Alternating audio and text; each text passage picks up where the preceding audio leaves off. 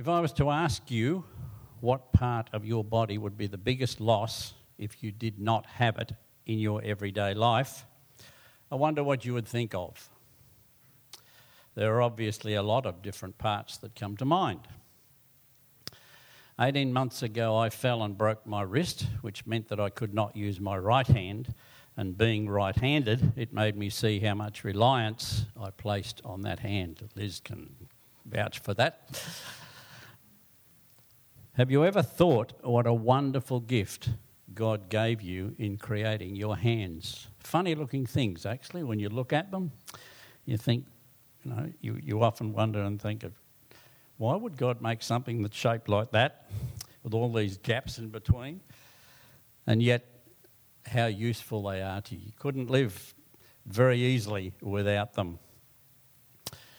In this message this morning, I want to ask you this question what do you have in your hand?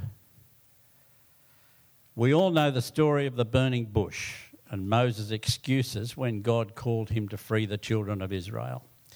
He had four excuses, and God had four answers. Let's have a look at this story and see what these were. I'm just going to quickly review the, the burning bush and then we'll continue on a bit further. Exodus chapter 3 and 4, we're looking at this morning.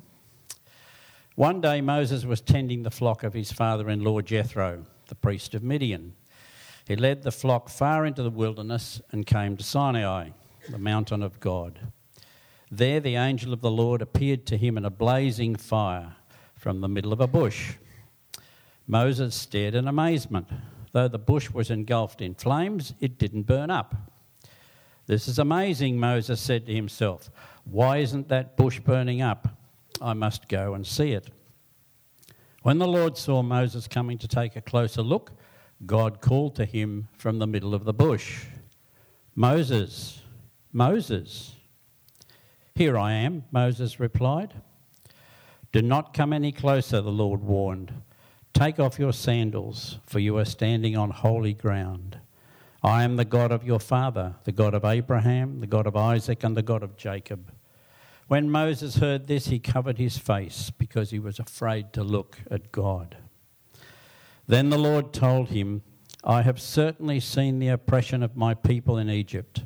I have heard their cries of distress because of their harsh slave drivers. Yes, I am aware of their suffering. So I have come down to rescue them from the power of the Egyptians and lead them out of Egypt into their own fertile and spacious land. It is a land flowing with milk and honey, the land where the Canaanites, Hittites, Amorites, Perizzites, Hivites, and Jebusites now live. Look, the cry of the people of Israel has reached me, and I have seen how harshly the Egyptians abuse them. So let's pick up the story now in verse 10. Now go, for I am sending you to Pharaoh you must lead my people Israel out of Egypt. But Moses protested to God, Who am I to appear before Pharaoh? Who am I to lead the people of Israel out of Egypt? God answered, I will be with you, and this is your sign that I am the one who has sent you. When you have brought the people out of Egypt, you will worship God at this very mountain. But Moses protested again. If I go to the people of Israel and tell them, The God of your ancestors has sent me to you, they will ask me, What is his name? Then what should I tell them? God replied to Moses, I am who I am. Say this to the people of Israel I am has sent me to you.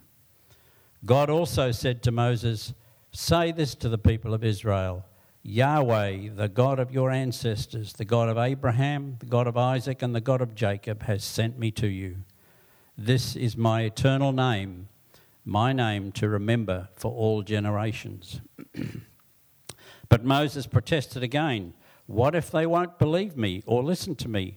What if they say, The Lord never appeared to you? Then the Lord asked him, What is that in your hand?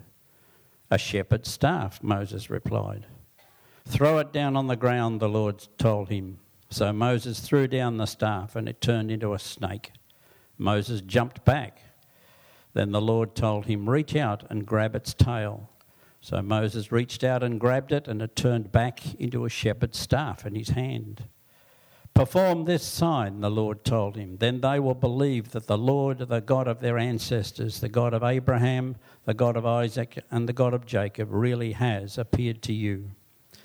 Then the Lord said to Moses, Now put your hand inside your cloak.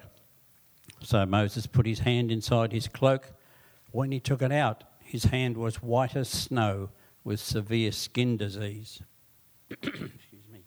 Now put your hand back into your cloak, the Lord said. So Moses put his hand back in, and when he took it out again, it was as healthy as the rest of his body. The Lord said to Moses, If they do not believe you and are not convinced by the first miraculous sign, they will be convinced by the second sign. And if they don't believe you or listen to you even after these two signs, then take some water from the Nile River and pour it out on the dry ground. When you do, the water from the Nile will turn to blood on the ground. But Moses pleaded with the Lord, Oh Lord, I'm not very good with words. I never have been, and I'm not now, even though you have spoken to me. I get tongue tied, and my words get tangled. Then the Lord asked Moses, Who makes a person's mouth? Who decides whether people speak or do not speak, hear or do not hear, see or do not see? Is it not I, the Lord? Now go, I will be with you as you speak, and I will instruct you in what to say. But Moses again pleaded, Lord, please send someone else. Then the Lord became angry with Moses. All right, he said, what about your brother Aaron the Levite? I know he speaks well. And look, he is on his way to meet you now, and he will be delighted to see you. Talk to him and put the words in his mouth I will be with you, uh, with both of you as you speak, and I will instruct you both in what to do. Aaron will be your spokesman to the people. He will be your mouthpiece, and you will stand in the place of God for him, telling him what to say. Now take your shepherd's staff with you and use it to perform the miraculous signs I have shown you. Most of us know the story. How, I wonder how many times you counted there where Moses objected. And I wonder how many times we can think in our own lives when God's asked us to do something and we've said much the same sort of thing. So, what were the four excuses and how did God answer each one? Who am I? But Moses protested to God, Who am I to appear before Pharaoh? Who am I to lead the children of Israel out of Egypt? God answered, I will be with you. God's answer was, It doesn't matter, Moses, who you are. What is important is who I am and that I will be with you. His second excuse, I won't know what to say. But Moses pleaded with the Lord, I don't talk well. I've never been good with words. God said, I'll be right there with you to teach you what to say. God's answer again, I will tell you. The third excuse they won't listen to me. Moses objected, they won't trust me, they won't listen to a word I say. God's answer was that I will work through you in power. They will see and believe. Fourth excuse I can't speak well, I don't have the skills. But Moses pleaded with the Lord, I'm not very good with words. God's answer was to speak through him. Do you and I have similar excuses as Moses? Well, God has similar answers for us. Moses was once a doubter. and the beginning of his ministry, he was certainly nervous.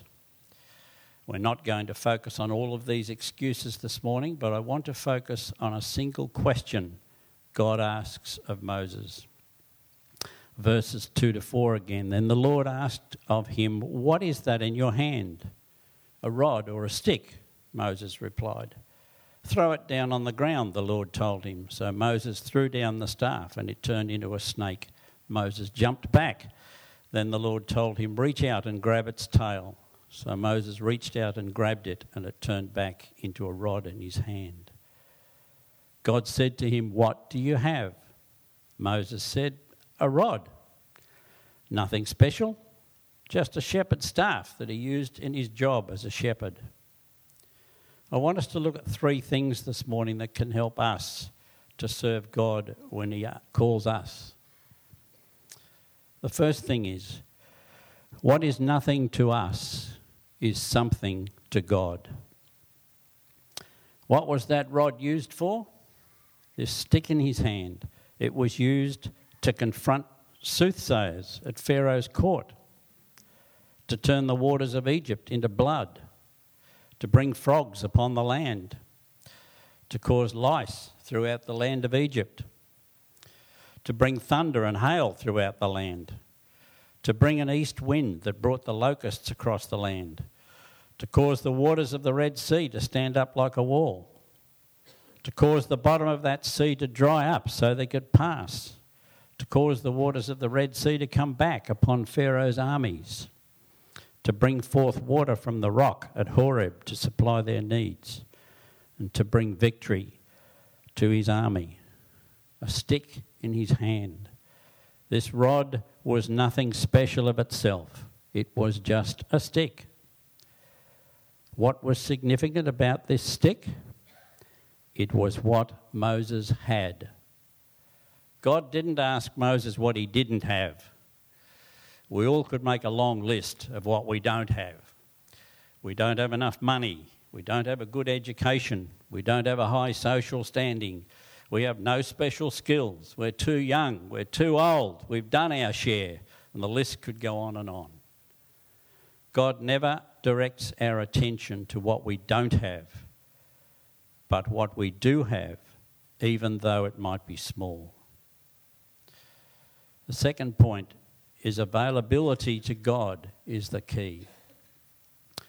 Would this staff have been able to be used if it remained a stick in the hand of Moses? To be used, it had to be made available to God for his use. Once Moses released it, it became God's for him to use as he needed. You see, the difference about that stick was the power of God. It's not your ability or your knowledge or your talent or even the size of your gift. All that matters is how much of God is in what you have in your hand. Your stick represents what you have that you surrender to God. When God gets in it, it's enough. When God gets in it, it will surprise you. Moses fled from his rod when it turned into a serpent. We need to ask God to get in our stick. God in our song, God in our preaching, God in our marriage, God in our business, God in our gift. God in our talent. When God gets in a thing, it's not the same. Just like Moses, who had never seen his rod do anything like that before. God got in a rock and caused a river to flow out of it that quenched the thirst of thousands of Israelites. God got in a donkey and caused it to speak and rebuke a rebellious prophet. God got in an axe head of iron and caused it to swim up to the top of the water so the prophet could reach out his hand and take hold of it.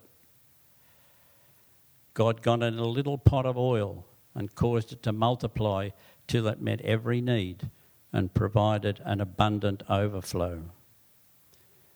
God got in a box and they called it the Ark of the Covenant. The ark was made out of wood, but it was covered with gold. No one would know by looking at the outside that there was such a valuable treasure inside. Today, God has chosen to place His presence and glory in human hearts. 2 Corinthians 4 7 tells us, But we have this treasure in earthen vessels, that the excellency of the power may be of God and not of us. It was only as Moses released his rod to God that God's power came into it. It's only as we surrender ourselves to God that His power will be manifested through us. God wants to give us something new, something greater, but you have to be willing to let go of what you have. The third point was this the rod of Moses became the rod of God. Moses used the staff of God to confront the powers of this world, and each time Moses was triumphant. Moses had carried that staff all along. He already had it, it just needed to be touched by God and transformed to be useful. God told Moses what he was going to do and how he would deliver Israel but he still had to stretch out the rod. God's word reveals his will to us, but we still have to speak it. In other words, we have to stretch out the rod that God has given to us. Jesus said we had mountain moving power, but he said in order for the mountain to move, we have to speak to it. Have faith that God can, can and will do what he says. Every time Moses stretched out the rod, it was a type of speaking the word out of a believing heart. One of the greatest problems we have as believers is we have a tendency to underestimate what we have. Some examples from the Bible. I have just enough meal and oil for one little cake, said the widow of Zarephath. I have just a little pot of oil, said the widow woman who was in debt and in danger of losing her sons to a life of slavery. There is a lad here with two fish and five loaves of bread. But what is that among so many? asked Philip, a disciple of Jesus. In each case, their little bit was enough. When they put it in God's hands, it became more than enough. When Samson was assaulted by the Philistines, he found the jawbone of an ass and with it slew a thousand men. All God needs is for you to take what you have and make yourself available to Him. Put it in His hands. When Samson used that jawbone, it became an instrument of mass destruction through God's power. Had he thought that it was too weak or too insignificant or too foolish, he may have died at the hands of the enemy. If we make ourselves and our gifts and talents available to God, He will take them and make them His. It's not our voice that we sing with, it's God's. It's not our voice that we teach with, it's God's. It's not our hands that we work with, they're God's. It is not our small and frail bodies, but God's. Look what God did with a stick. Uh, I just left the devotion book there, please. I was reading my devotion book um, this week. It's a devotion uh, called Hope by Billy Graham. And it just, uh, I thought was appropriate this morning. It also happened to be on my birthday, so it was appropriate. One of Satan's oldest tricks is to make us think that we aren't worth anything and that God can't use us. But it simply isn't true. From one end to the other, the Bible tells us that God loves us. If He didn't, Christ would never have died for our sins. But He did because God loves us and God also wants to use us. He has equipped every one of us with the gifts we need to serve Him. Notice that? Every one of us is capable of doing something. God's given those gifts to us, and we have them if we only allow Him to take hold of them. So let me ask each one of us this morning do you hear God asking you, What's that in your hand? And then have you allowed God to touch it for His power and His glory? We're never too old, we're never too young.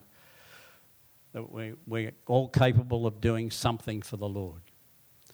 There's no such thing as retirement in the Lord's work, I've discovered. And I'm sure we have all discovered that too. God has always got something for us to do because we are all able to do something for the Lord if we allow Him to work through us. So often we feel we need extraordinary abilities to do God's work. In truth, we already possess whatever we need to do God's work. We just need to let God touch it, and then we need to use it. Let's pray. Father, we do thank you that uh, you have given us gifts and abilities to use. Sometimes we don't even realise we've got them. But you are asking us to allow you to work through us, to highlight those gifts and those abilities such that you can use them for your glory. So, Father, this morning as we just think on these things, help us to allow you to show us what we have and what we can do if we allow you to use us for your service. In Jesus' name we pray. Amen.